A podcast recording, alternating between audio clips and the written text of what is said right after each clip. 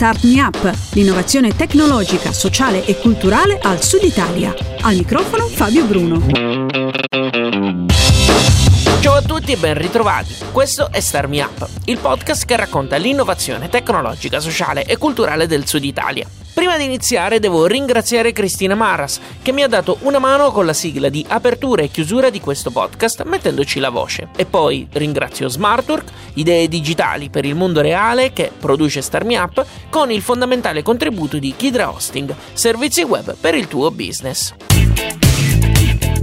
Raccontare, o meglio permettere a giovani autori di raccontare quartieri periferici di tre città del sud Italia, attraverso un percorso di osservazione e laboratori creativi in diverse discipline artistiche. È l'obiettivo di Periferiche Energie, il progetto promosso dalla casa editrice Mesogea, realizzato grazie al contributo SIAE con il bando Si Illumina. Ne ho parlato con Anita Magno della casa editrice Mesogea che ho incontrato qualche giorno fa. E questo è quello che ci siamo detti. Eh, ciao Anita e benvenuta a Star Me Up. Ciao! Prima di entrare nel merito di periferiche energie, collochiamoci geograficamente nei luoghi che avete scelto di raccontare, quindi Messina, Reggio Calabria e Napoli. Per ogni città avete selezionato un quartiere specifico. Partiamo da Messina e dal quartiere Annunziata. Che posto è?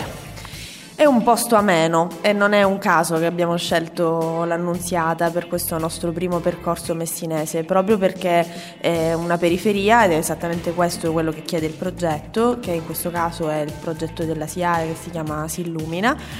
E la periferia è un po' come dice Pierpaolo Pasolini, dove credi che la città finisca invece ricomincia.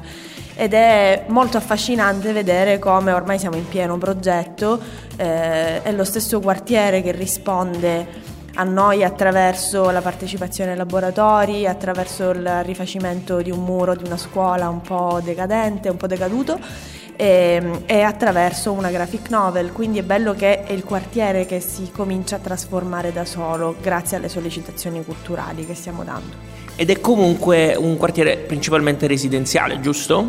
Sì, è un quartiere cosiddetto dormitorio, anche se comunque ci sono molti poli culturali interessanti come il museo, diverse scuole, il baby park, eccetera.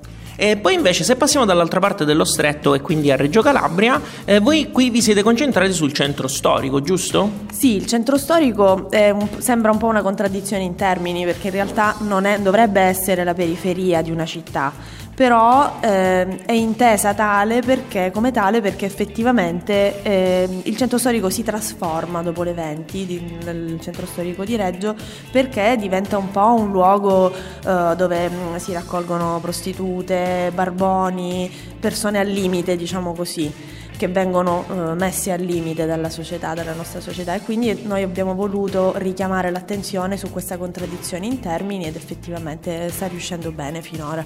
E poi l'ultima, l'ultima parte dell'ultima città che avete preso in, uh, in, in, considerazione, ultima per noi insomma che noi stiamo raccontando, sono i quartieri spagnoli di Napoli. Sì, i quartieri spagnoli sono un po' il simbolo della periferia recuperata, è il quartiere più cent- periferico più centrale di Napoli eh, è proprio accanto a Via Roma che è la via principale di, di, di negozi, di commercio ed è un quartiere che da molti anni eh, ha eh, beneficiato di progetti di recupero che più o meno funzionano fino ad ora e che appunto abbiamo voluto eh, rivalutare anche noi perché ha per esempio moltissima vita anche a livello artistico, quindi appunto nel, per quanto riguarda la street art o per quanto riguarda ehm, ci sono delle molte realtà, ad esempio Vasci Tour che è un, un nostro partner di progetto che per esempio fa delle piccole eh, trekking urbani come quelli che facciamo noi per rivalutare eh, la vita vita culturale, ma non solo, anche quella sociale, commerciale, eccetera. Eh, prima lo dicevi riferendoti soltanto all'annunziata, ma perché era la prima domanda. Immagino che questa valga un po' per tutte le situazioni che state andando a, ad analizzare e a raccontare. Eh, però in effetti ognuno di questi posti ha, um, è complesso, però ha dinamiche in sé diverse. Perché secondo te è necessario raccontare le storie di questi posti? Eh, perché di solito si pensa alle città come eh, al, alla scoperta della bellezza, quando tu vai a visitare una città tendi ad andare a vedere le cose più interessanti, più belle esteticamente, antiche, storiche. Raramente si va a visitare Napoli o Messina o Reggio per andare a vedere le, proprie, le, le sue periferie e invece in questo caso noi vorremmo fermare in un racconto, anzi in nove racconti perché questo sarà il risultato del progetto, ehm, quello che mh, apparentemente non ha niente di bello, niente di interessante e invece è proprio la cosa più stimolante, del resto non ci sarebbero probabilmente decine di milioni di pagine di letterature se dovessimo andare a guardare solo il bello esteticamente, quindi è, è proprio interessante vedere cosa c'è di eh, affascinante e di letterario nel brutto e nell'emarginato. E, e perché farlo raccontare a giovani autori? Questa è la cosa più bella e più stimolante, intanto perché eh, insomma i giovani eh, si sa ormai è una retorica quasi svilente quella del nostro paese, quella per cui insomma eh, i giovani non hanno un grande spazio per, per vivere, per eh, potersi esprimere. E intanto è giusto dire che questo è uno degli obiettivi del progetto, quindi ce lo hanno richiesto dal, da Sillumina, e ma e, probabilmente sarebbe venuto automaticamente anche se non ce l'avessero richiesto perché lo stimolo, gli stimoli che sono venuti da questi nove ragazzi che abbiamo coinvolto sono stati straordinari e niente ovviamente da togliere alla generazione successiva, però è, è anche giusto che parlino quelli che nelle periferie ci vivono davvero. Questo è Star Me Up, al microfono c'è Fabio Bruno e stiamo ascoltando l'intervista a Anita Magno della casa editrice Mesogea, che ha scritto e sta lavorando a Periferiche Energie. Dopo una breve panoramica dei vari luoghi che il progetto vuole raccontare, capiamo le varie fasi attraverso cui Periferiche Energie sta operando. E continuiamo così ad ascoltare l'intervista ad Anita. Anita, come dicevo nella presentazione iniziale, Periferiche Energie si compone di varie fasi. La prima, e forse la più importante, è quella del trekking urbano nei vari quartieri.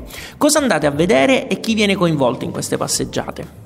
Andiamo a vedere un po' tutto, nel senso che mm, per esempio per quanto riguarda Messina abbiamo fatto in lungo e largo l'annunziata seguendo anche l'itinerario del fiume perché in questo caso si tratta proprio di, del letto di un fiume tombato.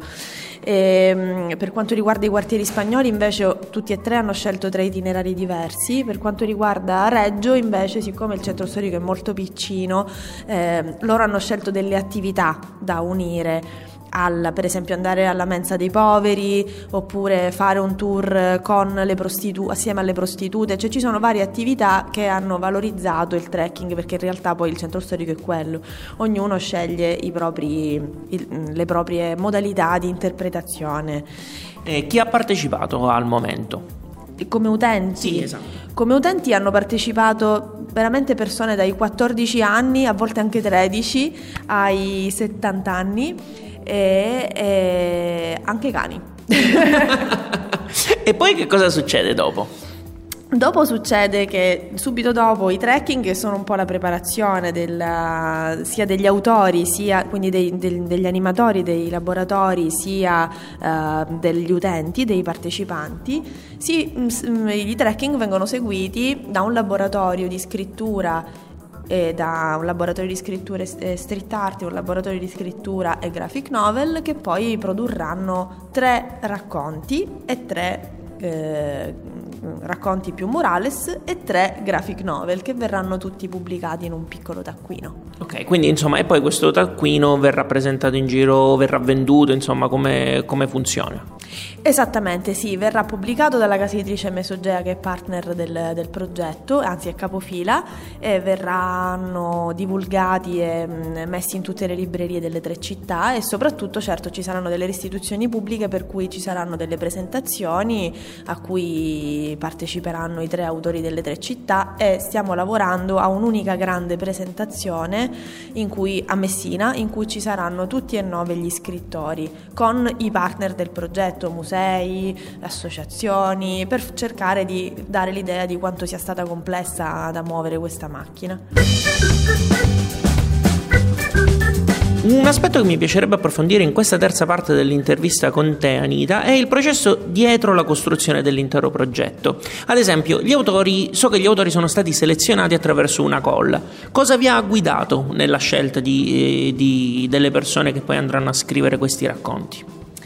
Questa è una bellissima domanda perché in realtà ehm, non ci ha guidato diciamo, il metodo. In realtà se avessimo dovuto effettivamente seguire un metodo eh, di giudizio avremmo dovuto avere una griglia di valutazione. Invece ci siamo fatti eh, guidare proprio dal sentire della scrittura delle persone che ci hanno proposto.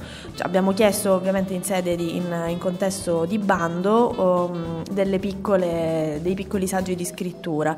Il nostro, quindi la nostra valutazione è stata esclusivamente qualitativa a livello di scrittura proprio, ed è, non abbiamo contato né il curriculum né la provenienza della persona che ci ha proposto il suo operato che poi se ci pensiamo, insomma, è un po' il mestiere dell'editore, un po' deve sentire un po' se non è tanto un discorso mi piace o non mi piace, ma sente se c'è della stoffa o meno, no? Esattamente, esattamente. Quanto è contato invece il legame che un autore aveva o ha con il quartiere e la città che è chiamata a raccontare? Cioè, tutte le persone che dovranno raccontare per esempio Napoli sono di Napoli e così di Reggio oppure invece ci sono anche degli scambi di città? E eh, avremmo voluto che ci fossero, però in realtà si è creata un po' un'appartenenza naturale. Quasi tutti gli scrittori sono delle città proposto, per cui hanno proposto la loro scrittura. E, ehm, eh, sì, effettivamente si sono selezionati da soli. ecco. okay.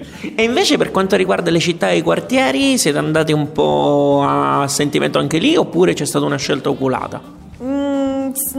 Per quanto riguarda Messina posso risponderti perché io ho curato solo la parte messinese. Eh, si può dire che io abbia scelto l'annunziata perché ci sono, è vero che c'è una forte caratterizzazione periferica all'annunziata, però si può anche dire che c'è un più di un germe di vita culturale e sociale, per quanto sia comunque un quartiere total, con un'assoluta assenza di piazze, per esempio, quindi non c'è nessun tipo di, di veramente di, di, di, speranza di incontro tra un condominio e l'altro, ecco, quindi spesso per esempio i bambini giocano nei cortili dei propri condomini come, come me, io vengo dall'Annunziata e giocavo nel quartiere del condominio X. Okay. E invece come un progetto come Periferiche Energie si inquadra nel lavoro che fa Mesogea ogni giorno? Eh, ricordiamolo, voi siete una casa editrice nata nel 1999 che eh, volutamente racconta le culture mediterranee. Quindi come si inserisce questo progetto all'interno del vostro lavoro di quotidiano? Eh, mm, effettivamente questa è, anche questa è una bella domanda perché eh, abbiamo sempre raccontato che io mi ricordi eh, la marginalità, qualsiasi forma essa assuma chiaramente, quindi è capitato per esempio di scrivere di quartieri periferici di, del Marocco, è capitato di scrivere di quartieri periferici dell'Algeria, a questo punto dopo vent'anni di carriera ci siamo chiesti sì, ma la nostra di periferia che cosa c'ha da raccontare? Ed ecco qua il progetto che, siamo, che stiamo creando. E la mission di quest'anno di Star Me Up è capire come dare un'immagine diversa del Sud Italia e io ad ogni ospite sto chiedendo di consigliarmi una buona pratica tipica del proprio ambito da esportare in altri settori. Uh, a te cosa viene in mente del tuo ambito che potrebbe funzionare più in generale nella società insomma, esterna? Da, eh, la buona pratica sicuramente potrebbe essere quella di trovare più occasioni per condividere insieme una cosa eh, culturale, qualsiasi essa sia, che possa essere una lettura, eh, che possa essere una camminata, una passeggiata, che possa essere la scoperta di un luogo. Ci sono moltissimi pericoli chiaramente nel sud Italia. Uno di questi fortissimi secondo me è proprio l'ignoranza, la non conoscenza di, del luogo in cui si vive.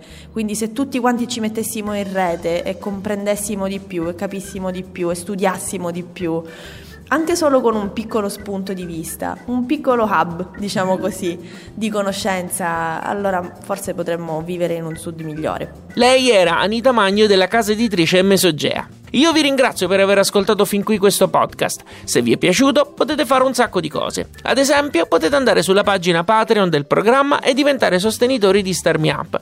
Ci sono dei gadget che ce li invidiano in ogni parte d'Italia. Per la donazione potete usare anche Satispay. In questo caso, se volete essere ringraziati e volete ricevere i gadget, dopo la donazione dovete mandarmi un messaggio che su quel fronte il processo non è ancora automatizzato. Trovate i link diretti a Patreon e a Satispay sia nella descrizione di questo podcast che sul sito radiostarmiampa.it. Se non avete i soldi e avete bisogno di tempo per mettere da parte qualcosa per fare la donazione, nel frattempo potete unirvi al gruppo Facebook degli ascoltatori di Starmi Up e diventare così parte attiva del programma. I membri del gruppo, infatti, possono proporre argomenti per i prossimi podcast e sono loro i primi a cui chiedo pareri e consigli su quello che finisce qui o sul sito radiostarmiup.it. Il gruppo è segreto, ma si trova digitando Starmi Up gruppo d'ascolto nella barra di ricerca di Facebook. Gli altri modi per sostenere Starmi Up, e questa volta però in modo totalmente gratuito, li faccio dire invece a Cristina. Io mi fermo qui e vi do appuntamento alla prossima settimana. Alla grande! Ti è piaciuto questo podcast? Dillo con una recensione o mettendo qualche stellina su iTunes. Un complimento fa piacere, una critica ci aiuta a crescere. Segui il programma su Twitter, LinkedIn e Instagram e se ti piace abbonati, non perderai così neanche un podcast. Non sai come fare? Su radiostartmeup.it trovi le istruzioni, il link diretto a iTunes e il feed RSS che puoi usare su Android.